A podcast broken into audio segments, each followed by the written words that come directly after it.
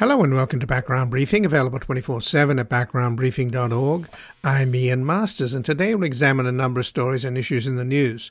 We'll begin with the do nothing legislative branch deliberately crippled by Trump, who has his lackeys in the Senate like Ted Cruz and in the House like the new Speaker Mike Johnson, killing a deal on the border on Trump's orders to hurt Biden while impeaching the head of Department of Homeland Security as theater and distraction leading one to wonder whether there is such a thing as the national interest anymore in the GOP.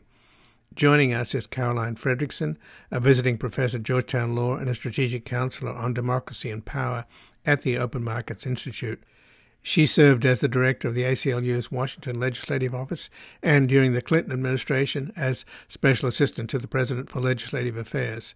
In 2021, she was appointed a member of the President's Commission on the Supreme Court of the United States, the President Emerita of the American Constitution Society. Her books include The Democracy Fix, How to Win the Fight for Fair Rules, Fair Courts, and Fair Elections, and we'll discuss her article at the Washington Monthly, Elon Musk's War on the New Deal and Democracy. Then we look into how the sick and distorted end times theology of Christian Zionism is driving U.S. support for Israel's war on Gaza, because in the evangelical Christian worldview, the 1948 creation of Israel was a fulfillment of biblical prophecy, making Palestinians the enemies of God, since they are the enemies of Israel. Joining us is Jonathan Kuttab, who is an international human rights attorney, co founder of the Palestinian human rights group Al Haq, and co founder of Nonviolence International. A Palestinian who grew up as a conservative evangelical Christian and continues to be a believer in the faith, we will discuss his article at Al Jazeera Why Do Evangelical Christians Support Israel? Then finally, we'll assess the impact on coverage of this year's elections from the rash of layoffs of journalists at the Los Angeles Times, Time, and Business Week, while hundreds of staffers at Condé Nast, Forbes, the New York Daily News, and others are protesting with walkouts over cuts. Joining us is Christian Dyogi Phillips, a professor in the Department of Political Science at the University of Southern California whose research is focused on the intersection of race, gender, and immigration in American politics. She's the author of Nowhere to Run Race, Gender, and Immigration in American Elections. And before we begin, we are asking you to help keep Background Briefing completely independent, commercial free, and corporate free without paywalls or constant fundraising as we keep providing you with a daily briefing which is free to the public and accessible to all those who are not in a position to contribute. You can make a tax deductible donation to our nonprofit foundation, the Public Truth Media Foundation, at publictruthmedia.org or at backgroundbriefing.org/donate. And thank you for keeping us on the air and online with this critical 2024 election year ahead, in which the fate and future of American democracy itself will be decided. We are in a fight between those who no longer believe in democracy and those who have to defend it or see it die. We barely survived a coup attempt on January the 6th, and like Hitler, Trump is telling us what he plans to do. On day one, he will invoke the Insurrection Act and round up his enemies. So help us continue to seek out facts and information to awaken America's silent majority before democracy is trumped by fascism. And joining us now is Caroline Fredrickson, a visiting professor at Georgetown Law and a strategic counselor on democracy and power at the Open Markets Institute. She serves as the director of the ACLU's Washington Legislative Office and during the Clinton administration, a special assistant to the president for legislative affairs. In 2021, she was appointed a member of the president's Commission on the Supreme Court of the United States, and she's the president emerita of the American Constitution Society, and her books include The Democracy Fix, How to Win the Fight for fair rules, fair courts, and fair elections. And she has an article at the Washington Monthly Elon Musk's War on the New Deal and Democracy. Welcome to Background Briefing, Caroline Fredrickson. It's great to be on. Well, thanks for joining us, Caroline. And since you were the uh, special assistant to the president for legislative affairs, in the intro I mentioned that we have a do nothing legislative branch deliberately crippled by Trump, who has his lackeys in the Senate like Ted Cruz, who used to rail about the the broken border, now uh, blowing up the bipartisan border deal. And in the House, you've got the new Speaker, Mike Johnson, killing a deal on the border on Trump's orders in order to hurt Biden, while impeaching the head of the Department of Homeland Security as theater and distraction. And Trump recently said that he wants the economy to tank to hurt Biden and help him. So the question then becomes is there such a thing as the national interest anymore in the GOP? Well, it's it's hard to think so. Um, and you referenced my my Washington Monthly piece, and that was really about how I mean Elon Musk does a lot of things that seem to be clearly against the national interest, but in this case, the case that SpaceX uh, is bringing, they were sued um, by uh, by some workers under the National Labor Relations Act um, for interfering with their ability to act collectively, um, as is their right. It's protected. Um, and instead of just rebutting the arguments, he's taking it full throttle and saying that the, the whole apparatus of the National Labor Relations Act and the Na- National Labor Relations Board is unconstitutional. And he's being joined now by a variety of other uh, partners, but now the latest, um, Trader Joe's. Um, but this is this kind of burn it down attitude um, that I think ca- characterizes um, so many on the right uh, and so many of these plutocrats who think that they can just buy our government. Well, but I think there's a similarity, isn't there, between Elon Musk and Trump, in as much as you know you can question, you can certainly question Trump's mental state, and to some extent, Elon Musk's, perhaps you know because he's stoned a lot of the time. But you know, the, I, I just don't understand how we are normalizing the press. Everybody is normalizing Trump as though he's a, a legitimate politician and a presidential candidate, and why well, we're it's, normalizing it's uh, Elon Musk. It's absolutely true. He's treated like he's a titan of industry. That everything he's done um, has been due to the brilliance of his management skills um, and his acumen in in um, in technology. But let's face it. I mean, Tesla got its start through a massive grant um, from the federal government that was massively attacked by the Republicans under the during the Obama administration. So it's the the irony is um, a little thick here. Um, but I think uh, Ian, you know, you've you've obviously said something that I think is really important, which is um, the fact that the media has so normalized the kind of behavior just because it's been sort of nonstop, and as a result, um, they write about it like it's the horse race, right? It's just you know Biden he issues, uh, you know, a, a, a, statement about such and such, and you know, Trump has a hissy fit and and screams at a judge in a courtroom where he's been um, has to pay defamation um, uh, after having committed sexual assault um, and rape on E. Jean Carroll. And these two things are not equivalent, but they're treated the same in the press. No, it's extraordinary that these two trolls. I mean, the damage that Donald Trump has done to this country and would do if he was reelected. It's not just this country; it's the world. It's it's almost like how do how did this happen? How did somebody that's so malignant, so evil, have so much influence, so much power? And to a lesser extent, the same question uh, about Elon Musk. Well, I mean, I think these have been created by the ecosystem of the right.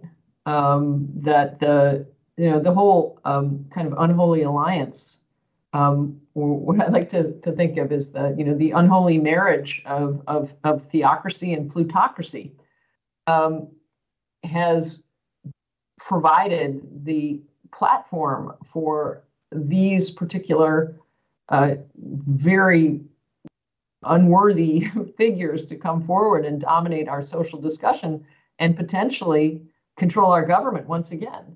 Um, but I think it's it's the sort of the, what the what the right has been working on for so long, which is to control um, and destroy the apparatus of governing.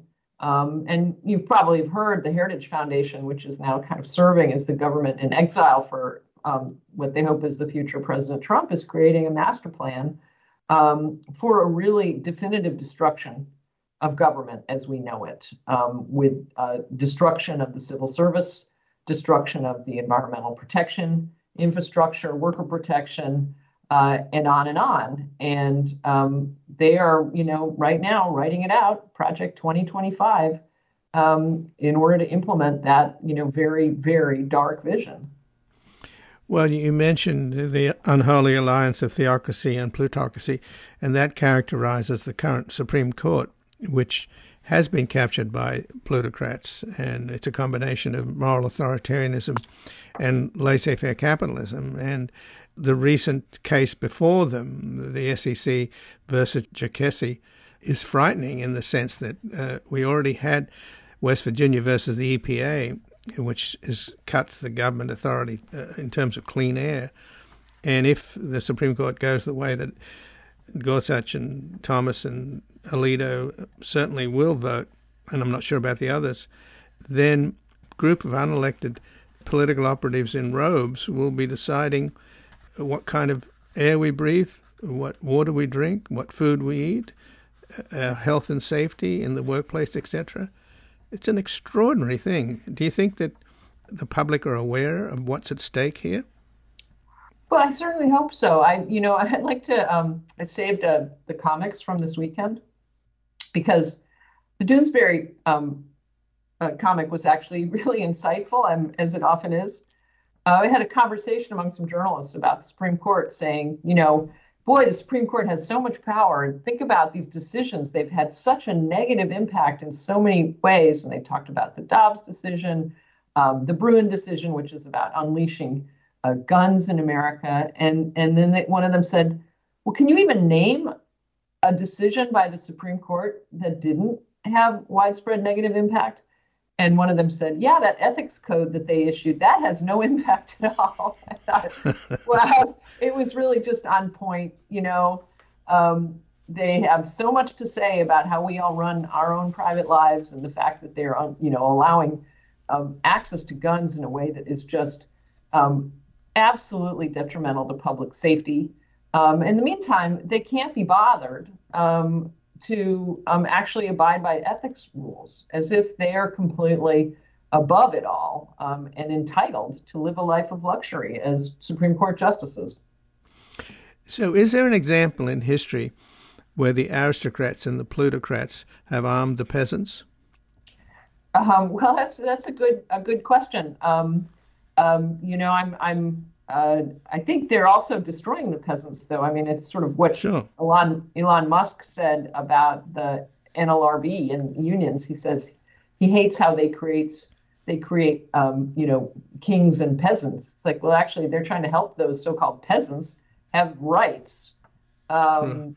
So it's not it's not everybody. They're certainly you know appealing to some of the basis instincts of a group of um, of people on the right who feel white white guys, you know, mostly kind of um, they're not even it's it's kind of the I don't know I wouldn't call them working class. They're sort of you know um, small business owners and so forth. It's kind of the January sixth gang, um, and and telling them that somehow like everything has gone wrong for them, and it's all the fault of these other people, these these these women of women, people of color, um, you know the the elite um, and it's you know that all those bad people have taken away their status, and um, and look at what's happening with our moral uh, situation that you know abortion and gay marriage and you know um, mm-hmm. you know the world is coming to an end, um, and that kind of um, you know politics of of despair and and um, and anger and grievance, you know, are kind of cl- classic Trump stuff. Well, as it happens, you know, there's no question that Elon Musk is a very powerful right wing troll with a, his own media outlet and billions to burn through. But now he's joined in the anti DEI initiatives and legislations. He's now railing with these other uh, lesser known right wing trolls over what's happening in the airline industry with the, this turkey of a plane that Boeing has built that has problems. They're blaming that now, the anti DEI people. They're blaming it on, on the fact that you have black pilots. Oh and one God. of them, one of these characters, a uh, very popular right wing troll, said, uh, I would never fly in a plane with a black pilot. I mean, it's unbelievable. Well, yeah. And last time I, I was I took an airplane, I did see the pilot outside, you know, tinkering with a with a wrench and trying to repair the plane, because that's how it happens, right? you know, of course it's the pilot's fault. Um, that's that's that's unhinged, but I guess right. not surprising. Well, let's talk about your article at the uh, Washington Monthly, Elon Musk War on the New Deal and Democracy, and particularly focusing on, on the National Labor Relations Board, um, which has been around for about 90 years, and Musk's uh, SpaceX is contesting a complaint against it because of this New Deal institution claiming it's unconstitutional, which is uh, something that also Trader Joe's lawyers are now echoing. What's the chances of any of this working with the Supreme Court, which I'm afraid could rule in their favor? Well, I think you just answered your own question, but that's right. I mean, they're playing to an audience that's very receptive. Um, you already mentioned the EPA versus versus West Virginia, this this sort of so-called major questions doctrine, the non-delegation doctrine. These are all approaches to interpreting statutes um, that take the power away from expert agencies and give it to guess who? The Supreme Court. Well, in this case, um, that same group of people has also indicated um, that they are very open to these challenges about constitutional structures of, of agencies, um, and that the agencies that have um, either administrative law judges like the NLRB, um, like um, the SEC, like so many others, they're being challenged as being a violation of separation of powers. Um, but also the board structure is having a multi um, a multi-member district with some kind of um, removal restrictions, which is true of guess what? All of those um, uh, independent agencies at the federal level and all, you know all across the states, they also use these same structures. And why? Because there's certain agencies you want to prevent from being influenced by politics. They're supposed to be impartial decision makers, and that's why the FCC, the Federal Communications Commission, the Federal Trade Commission the Securities and Exchange Commission, the SEC, um, the National Labor Relations Board. You don't want them made up of just members of one party. They're supposed they're they're analyzing um, uh, cases and uh, uh, and applying um, policy in, in, a fair-handed way, um, and they want to destroy that. And so everybody in those positions will be now, you know, if Trump wins, will be a Trumpy. Um, and guess what happens um, in that case? Um, but in any case, this is a major attack on the whole system of government that we've had since the New Deal. So, just in the last couple of minutes, then, Caroline, given the expression that money talks, I won't repeat the rest of it, but money talks, and that's clearly what's happening with with Musk.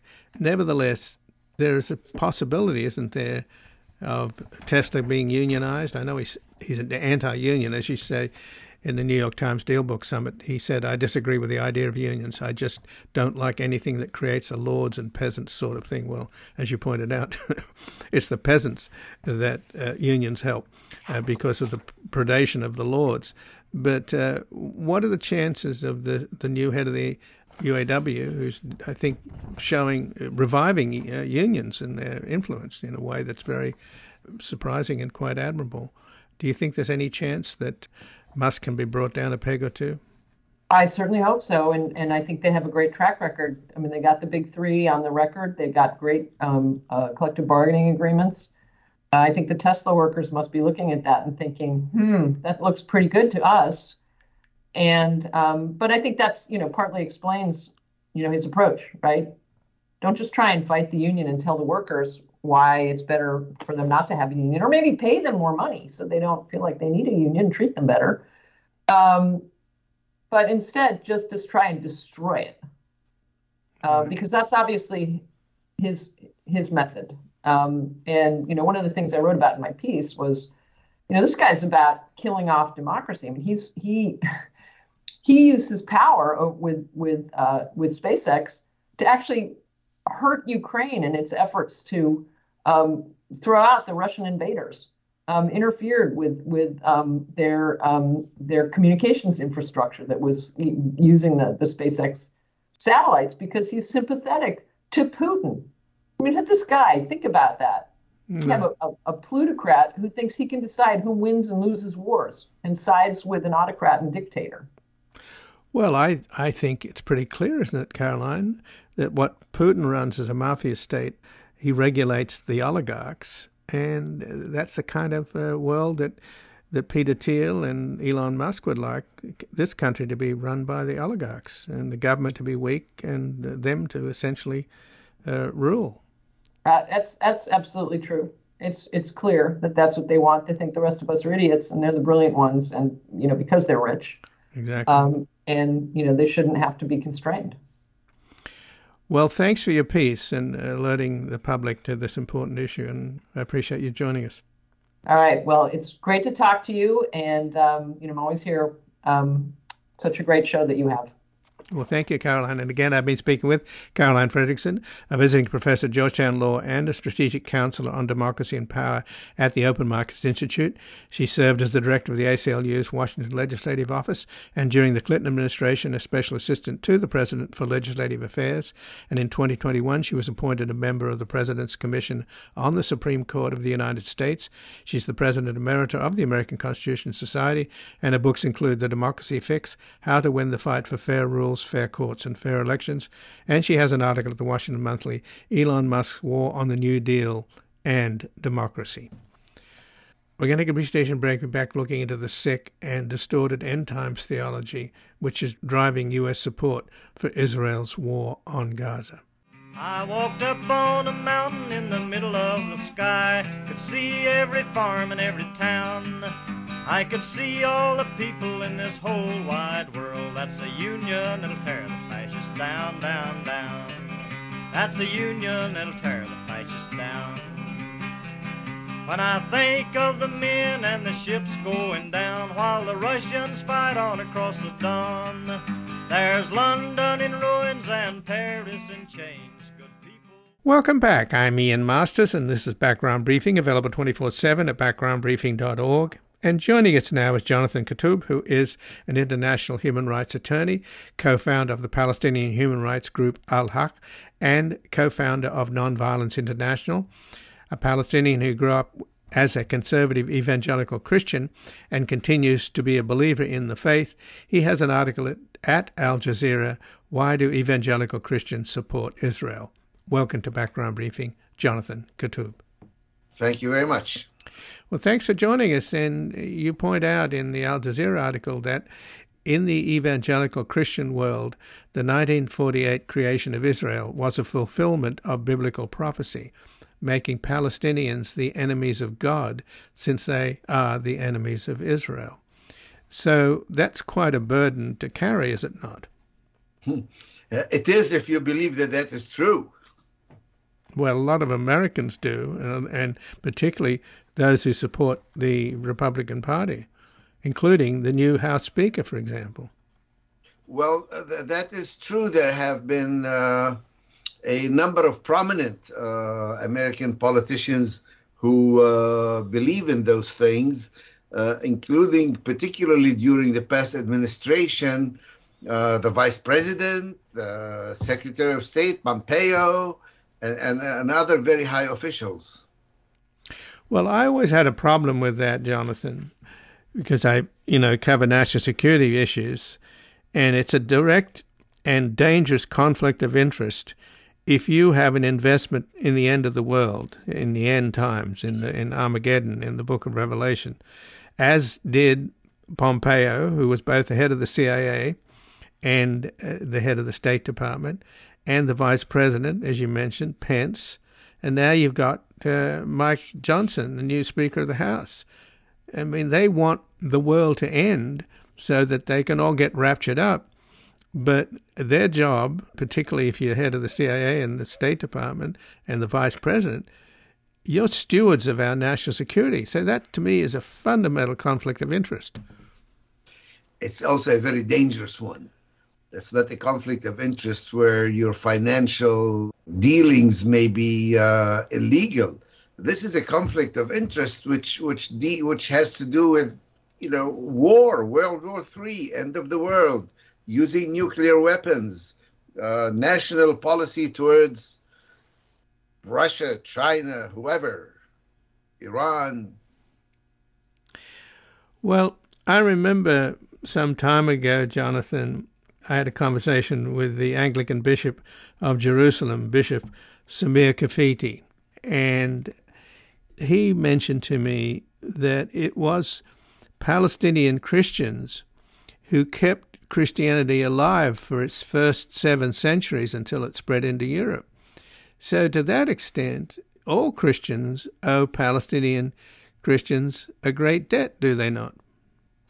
Well, they they they do, and uh, uh, I, would like to think of it not just as a debt, but as a uh, continued brotherhood and solidarity and uh, uh, caring. Uh, we are members of the same body, and we're told in the Bible that when one part of the body is suffering, the others also feel it.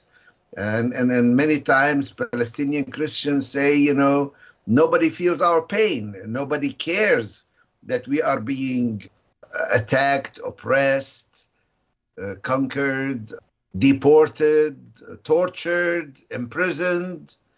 Uh, nobody seems to care because we are the other. We are the enemies of Israel. We are the enemies of God. And, and, and we feel that our siblings in the uh, Western Christian world uh, are abandoning us. But is there also a problem here with the difference between the eye for an eye in the Old Testament and turning the other cheek in the New Testament? In other words, it seems that the Israelis and, and the Palestinians, not necessarily the Palestinian Christians, but Israelis and the Palestinian Muslims, are locked in an Old Testament battle. Well, yes, but it goes beyond that. Uh, I think even uh, even outside of this conflict, uh, Christians uh, today, most of them, whenever they want to go to war and whether, whenever they want to justify killing other people, they go back to the Old Testament to find a religious justification. Christ says, "My kingdom is not of this world." Christ brought a whole new perspective where the, it's the kingdom of God. It's uh, a new set of values that are diametrically opposed uh, to a tribal, territorial, uh, this worldly uh, concept of power. Christ's kingdom is different. It's it's one of peace. It's one of love. It's one of even magnanimity towards your enemy, not just your friend. Right. Uh, well, of course, there's the famous Good Samaritan parable, isn't there? Absolutely. Right. It's a new it's a new ethic. Uh, it's a new way of looking at things. That's why it's called the new the New Testament. It's a new covenant uh, between God and His people, which is not limited to a particular area territorially or to a particular tribe, the Hebrews. It's it's God's uh, salvation is open to all and he's ushering in a new ethic, a new kingdom of God uh, that's open to everybody, and, and, that is diametrically opposed to the concept of ruling through power. You know, when he came into Jerusalem, uh, he did not ride as a conqueror uh, on a white horse. He, he rode on a on, a donkey, uh, with humility, with uh, love, with caring a much more, uh, I think, egalitarian and humanitarian uh, view uh, than that of uh, the kingdoms of the world. So, going back to the formation of Christian Zionism, it started under Israeli Prime Minister Shamir, who was a very hard right guy. He was a, he was one of the terrorists, along with Begin, that did all the bombing and terrorism that drove the British out before 48. And he was very hardline, and he figured that this was, even though AIPAC had a lot of influence on the Democratic Party, he thought that there was a way to capture the Republican Party via the Christian Zionists, who would become the most v- reliable of the Goyim. And they are politically, they're absolutely locked in blindly. But it's a very pornographic, I would say, form of spirituality to want people like me and others to burn in the in the lake of fire in order for them to be raptured up into heaven. I mean, well, it's it's it's beyond that. As far as the certainly as far as the politicians are concerned, who are Christian Zionists or who are Israeli, Uh, it's it's it's a very uh, useful doctrine that has nothing to do with their actual beliefs. In fact, they, they, they joke about it and they, they make fun of of American Christians who really believe those things. Yeah, for them it's just a convenient uh, political argument. The founder of the state of Israel, Ben Gurion, uh, was an atheist. He used to say, "I don't believe in God, but I believe He gave us this land." Uh, it's a very convenient argument uh, by somebody who is not, not really a believer that, that we can use some religious language and mythology to justify our political positions, even though we don't believe it. I mean, most Israeli uh, Zionists today, they, they don't believe all this nonsense about end days and about uh, Armageddon and uh, uh, the coming of the second coming of Christ. They, they, don't believe all that stuff, but they find it extremely convenient uh, right. to, to convince Congress to give them more money and more weapons and to move the embassy and to uh, sort of uh, give them a unique uh, position in, in American politics that, that, that is not warranted by U.S. political interests, but which can be sort of borrowed over from the religious sphere. Well, indeed, the book of Revelation, of course, talks about in the prelude to the second coming, the Antichrist appears.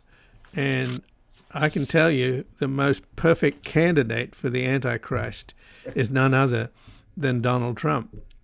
He is the, the embodiment of, of, of what that rather difficult to read last book of the Bible, uh, the book of uh, Revelation? The book of Revelation is a very uh, difficult book to read, uh, especially if you try to apply it to modern day uh, events.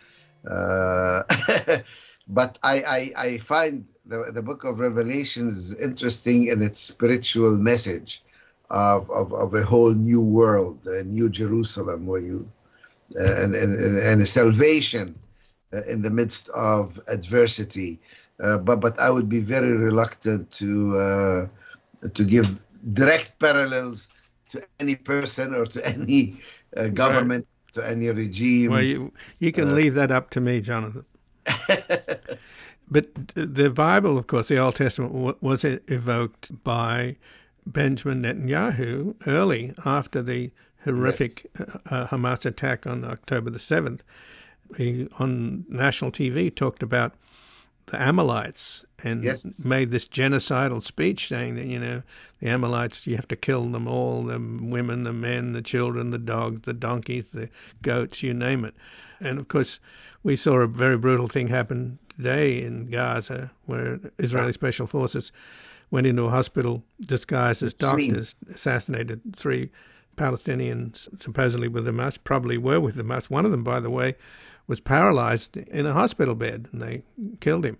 You know, so yeah. it's a very, very brutal war, and it does seem to be basically a, just an enraged response to an incredibly brutal attack on on Israeli civilians. So we are witnessing the worst of humanity there, are we not?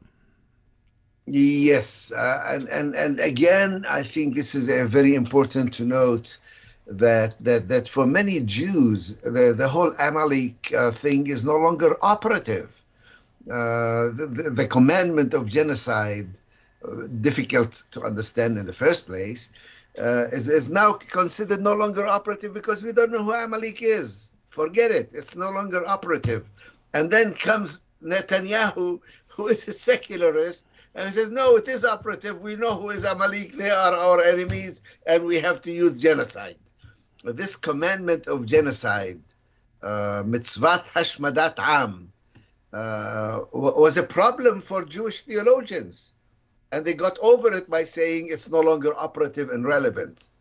And now here comes uh, Zionist politicians who say, "Oh yeah, it's operative. We we like it. We will we will use it." Uh, this is a very dangerous uh, aspect of Christian Zionism as well as of Zionism itself. To use Holy Scripture to justify political activities that are abhorrent and that run against humanity and ethics and international law and modern Jewish values themselves as well. Because Judaism has progressed, has changed, has moved away from uh, some of these uh, difficult, horrific Old Testament uh, stories and verses. So, just in the last couple of minutes, then, uh, Jonathan, President Biden is saying, as it's as he's Secretary of State, that the as soon as this war is over, not that it's likely, because Netanyahu wants to keep the war going, because the longer the war goes on, the longer he stays in power, and the minute the war's over, he'll be booted out of office, um, and Benny Gantz will replace him. So, what are the chances then of some kind of reconciliation in the Christian context? Do you think that it's still possible to have a two state solution? Uh, I think it's difficult to have a two state solution. It is possible to have a one state solution, which is based on equality rather than on supremacy of one party over the other. I think it is possible to have peace. Jews and Arabs can live together, in fact, have lived together for the last 13 centuries. There has been very much uh, peace between Arabs and Jews. So this is not an eternal fight that goes back to biblical times. This is a modern political phenomena, and I hope it will be over. Uh, I hope to be living to see it uh, happen uh, because uh, the Zionist movement is doing great harm, not just to Palestinians, but also to Jews and to Judaism itself. It is forcing a revival of Old Testament ethics that no longer have a place in the modern world, uh, which which which really has moved a lot towards equality and a lot towards human rights and a lot towards uh, accepting universal principles rather than uh, particularistic ones. But just in closing, what do you do about Hamas and the hideous behavior of raping women and murdering and burning children and well a, a, lot a lot of these stories by the way have been defunct whether it's well, a lot of them have been also been supported etc hamas is a political movement like other political movements it has done some horrible things but it has also done some other things as well and it's a movement that you have to deal with and you have to make peace with uh, you don't destroy it and destroy everything that's relating to it. That's just like saying, I want to destroy the Republicans. I hate Republicans. Anything that that touches MAGA should be killed, should be destroyed, should be under. No, you deal with it. You try and change it. You try and engage with it. Uh, you try and uh, reach compromises with it. You don't have to accept them. You don't have to uh, support them uh, but you have to deal with them. They are part of the, the, the Palestinian people, just like the MAGA movement and the, and the Republicans are part of the American people. Just in closing, should they get away with murdering civilians? Nobody should get away with murdering civilians, and that goes for Israelis as well. If mm. we believe murdering civilians is bad, oh boy, look at what they're doing Today, every day, 100 children get killed. Children, never mind civilians, children get killed. We've had over 10, 11,000 children killed, never mind civilians. Children are killed. Children are having their limbs amputated, sometimes without anesthesia. Over a thousand children have had amputations, some without. Uh, no, nobody should get away with that. I agree, totally. Well, Jonathan, I thank you very much for joining us here today. You're welcome. And again, I've been speaking with Jonathan Kuttab, who is an international human rights attorney, co founder of the Palestinian human rights group Al Haq, and co founder of Nonviolence International, a Palestinian who grew up as a conservative evangelical Christian and continues to be a believer in the faith. He has an article at Al Jazeera Why Do Evangelical Christians Support Israel? We're going to take a brief station break. We're back with an assessment of the impact on coverage of this year's elections from the rash of layoffs of journalists at the Los Angeles Times, Time, and Business Insider, while hundreds of staffers at Condé Nast, Forbes, the New York Daily News, and others are protesting with walkouts over cuts. Senor, Senor, can you tell me where heading? Lincoln County Road or Armageddon? Seem like I've been down this way before. Is there any truth in that, senor? Welcome back. I'm Ian Masters, and this is Background Briefing, available 24 7 at backgroundbriefing.org. And joining us now is Christian Dyogi Phillips, who is a professor in the Department of Political Science at the University of Southern California, whose research is focused on the intersection of race, gender, and immigration in American politics. And she's the author of Nowhere to Run Race, Gender, and Immigration in American Elections. Welcome to Background Briefing, Christian Dyogi Phillips. Thank you so much. It's my pleasure. So, Christian, thanks for joining us. And a little over a week ago, the LA Times staff uh, went out on a one day walkout anticipating layoffs. Well, they sure happened. 20% of the mm-hmm. newsroom was laid off about a week ago. And Time Magazine is cutting uh, its staffers. Business Insider is also going to cut its workforce by 8%. Hundreds of staffers at Condé Nast, Forbes, New York Daily News, and others have done walkouts to protest planned cuts. So, how is this all going to impact the 2024 elections in November, which are a critical election? Most most observers think it's one of the most critical elections in American history. So, surely this is going to have an impact, isn't it? Well, I, I do think, you know, it is definitely concerning given that the we have the election coming, you know, one of the things I thought of immediately when I saw the news about the LA Times was, you know, how important it is uh, when you're heading into election that people feel confident about what they know about what's going on. You know, we teach our students here to be critical and careful consumers of the news. Um, you know, we teach them find, you know, news sites you trust with actual on the ground reporters who are seeking out real evidence and that's just harder to do you know when there are major news organizations cutting like you said a fifth or a quarter of their staff. Um, you know i think confidence is so important especially for communities that aren't um, don't typically feel represented in elections and in a presidential year. You know lower confidence means that people are going to stay home and you know what we need is more participation not less. So i am pretty concerned about how this um, pattern of newsrooms um, cutting staff is going to shape people's ability to access good, well reported information that they believe in and they have faith in going forward.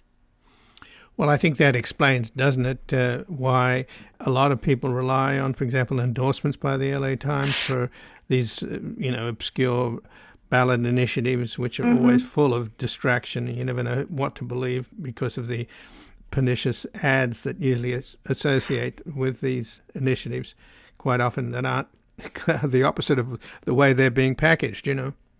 Yeah, I mean, you know, the reality is just like American life, American modern elections are complicated. You know, in California, we we uh, we do a good job of giving voters a lot to decide on. I think is a, a short way to put it. But you know, in in that sort of morass of lots of different issues and advocates, um, I think that local news organizations play an incredibly important role. You know, there's Pew data that came out, I think last year, that's you know showed that while there has been some decline, you know most Americans still really trust their local news organizations more than other media sources, more than national news, and even more than social media. Um, you know, there's a little bit of a difference by age. Um, younger voters who are under 30 um, trust social media news sources um, as much as they do um, other more traditional legacy media.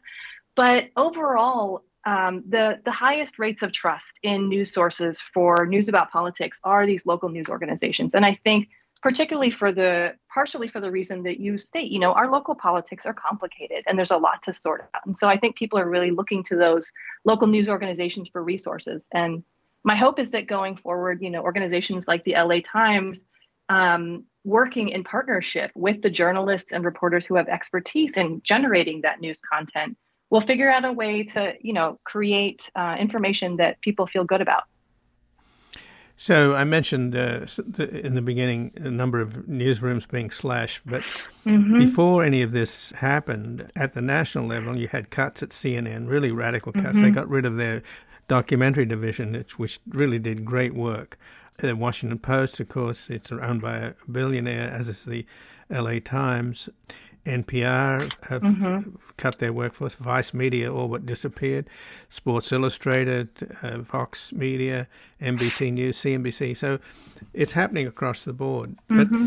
But let's talk about this uh, report that came out of uh, some research done at Columbia University in October that estimated that the big tech giants, Google and Meta, should pay news outlets 14 billion mm. per year in revenues for their content and uh, searches. So if they were ponying up what they owe, we wouldn't probably be having this discussion, would we? well, I have to say that um, you know the path forward to make um, legacy media outlets financially stable into the future is you know outside of my research area. I have to say, but what I will say is that, you know, the more that we're having conversations and and I think that, you know, that list you just gave, so many of those news sources are are things that people have turned to, you know, for for decades and years for for news coverage, right? Even just having that as sort of the drumbeat going into an election, you know, cuts at NPR, our own local station, KCRW, just announced um, some buyouts a few weeks ago, right? CNN, Time, these these big organizations, I think that does do something, you know, that that is kind of playing in the background for people who pay attention to where they're getting their um, resources from in terms of um, news about politics and what's happening in elections. And you know, we know that it's not evenly distributed across the population. Um, we know that from surveys that Republicans tend to be a lot more skeptical about um, the information coming from national news organizations like the ones you listed than Democrats do. But you know, I would say that in general, it, it is it does rec- represent um, a, a, really troubling set of circumstances that there isn't a real clear path forward. I know that Columbia report, you know, suggests that the way to move forward is by having these other outlets um, pay for the content that they're carrying from legacy media organizations, and I don't I don't know if that's the right model but it's clear that we need to sort of sh- there is a shift in um, the overall structure of media going forward and how it's going to shape our politics. Well, I think it's outrageous what they get away with these big tech giants because this is expensive stuff to do. Mm-hmm. Investigative journalism is incredibly expensive and full of mm-hmm. lawsuits. So you got to have you got to have deep pockets to pre- defend the journalists and you know they just get this stuff for free and it's mm-hmm. because mm-hmm. of section 230 of the communications act signed under bill clinton that they're, they're getting away with because they, they say that we're not publishers you know mm-hmm. and that's i think a, a really key isn't it if you could change section 230 i mean we've had this discussion about the outrageous stuff that's online hate mm-hmm. speech, etc., and, and vis-a-vis Elon Musk, etc. But a, a part of that same argument is should be the extent to which they're basically, you know, pirating all this free content, which they then distribute and say, no, no, we're, we're not publishers. We're not responsible for the content. We're, we're merely conduits. So that's, a, I think, at the heart of the problem, isn't it? Yeah, I mean, I think what what the, what you're pointing to is is this reality that the the places where people go for information is shifting. You know, I I work with undergraduates every day, and I I I feel really privileged to be in that position because I get to see it happening in real time. Um, and I think that if you talk to anyone who does get a lot of their information from um, you know, Twitter and Facebook, or what used to be known as Twitter, um, these these large companies, you can tell it's not just a platform, right? Um, and so I think that one of the things that's important that's going on is this sort of ongoing conversation in in Washington about, you know, sort of what is the right standard to hold these companies to? Should we be considering them if not as platforms, what is the something else moving forward? You know, and, and, I think that what happens in our next round of national elections, frankly, is going to determine who's at the table to continue to have that conversation. So, with your undergraduates relying on information they get on online, and unfortunately, mm-hmm. I think 75% of Americans get their political news. Yeah, you know, I was going to say it's not just the undergraduates; they just no, are happy to talk to me about it. so. Right. I'm talking about you know the the statistic is that 75 percent of Americans get their information largely from Facebook, which is usually about sharing predetermined and agreed upon ideas amongst your friends, which is not particularly helpful. So, are you finding that to be a, a problem? And of course, you've got AI coming down the pike as well, mm-hmm. where you're mm-hmm. going to be wondering about whether these kids are borrowing stuff from AI? You know, I, I, I definitely want to say I probably have a biased sample because I have, you know, smart undergrads in my classroom who are bringing it up and asking me about it. Um, and what they, you know, I think that the way that they are approaching it is with eyes wide open in a lot of respects. I think that they know that there is sort of a vast ocean of information out there um, on their social media outlets. And and i think they have a pretty skeptical eye towards a lot of it. You know the question is then where do they go for news that they can trust? Um, i think that's what becomes a challenge. I think they know at this point and have been sort of aware enough of what's going on in terms of deep fakes and like all, all sorts of things being generated that aren't based in reality i think they're very keenly aware that that's going on I think the question for them is now so then where do I turn to, right? What are the good news sources? And um, how do I find that and share that with my friends um, and make sure that my friends aren't sort of falling into these traps and rabbit holes? Well, you know, there's some been some questions raised about the incredible popularity of TikTok mm-hmm. and the extent to which the Chinese government may have influence over it uh, because it's a Chinese company and there's quite a lot of hand wringing going on in Washington about that. But in general, what's the situation vis a vis the understanding amongst uh, your students about the this new phenomenon that came in with Donald Trump, alternative facts, fake news. Now, of course, we had the, a pretty scary example of a deep fake in the primary in New Hampshire, where um, yeah. they manufactured the voice of Joe Biden, mm-hmm. advising people not to go to the polls. So, are they also aware of this kind of Wild West out there of alternative yeah. facts? Yeah, I think that I really think, I mean, this is anecdotal based on my conversations with my students in my classes um, every week, but I think they are. And I think that they are, you know, I think they're concerned about what they see their friends sharing, you know, and they're trying to figure out how to have conversations about what people are sharing. I think that they're very aware that there's sort of a lot swirling around, both with things like, you know, the fake calls in New Hampshire, but also everyday stuff they're seeing on TikTok and, and through their social media outlets. I think they're also you know, trying to think about how to have conversations with other people in their families about what they're looking at you know what are what are the youtube channels that their parents are really deeply invested in you know that they have concerns about what are, what are the news channels that the other people in other generations that they are connected to what are they looking at? So i think that you know as as people who are consuming a lot of social media i think that the undergraduates i talk to are skeptical and alert and and really looking to try to figure out what's the best way to navigate it without you know like everybody else, they're trying to figure out the answers as they go.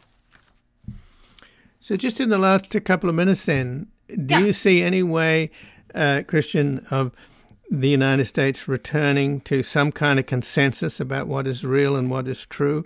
I mean, there was a consensus in the days of Walter Cronkite when him and his counterparts on ABC and NBC uh, delivered the news. The American people basically accepted it, and you know you can't be in the news business and get things wrong every day. If you get mm-hmm. things wrong once, you are in big trouble. So right. a, a, lot of the skepticism about the legacy media is is misplaced because mm-hmm. the New York Times would be out of business, and so would the Washington Post if they kept making stuff up like nowadays you're free to do. And nobody seems to go after Fox News for doing it. But the, the long and the short of it is, you know, Christians get their information from Christian broadcasting, conservatives from Fox, liberals from MSNBC, and so forth. Is there any way to reestablish a consensus in this country about what's real and what's true?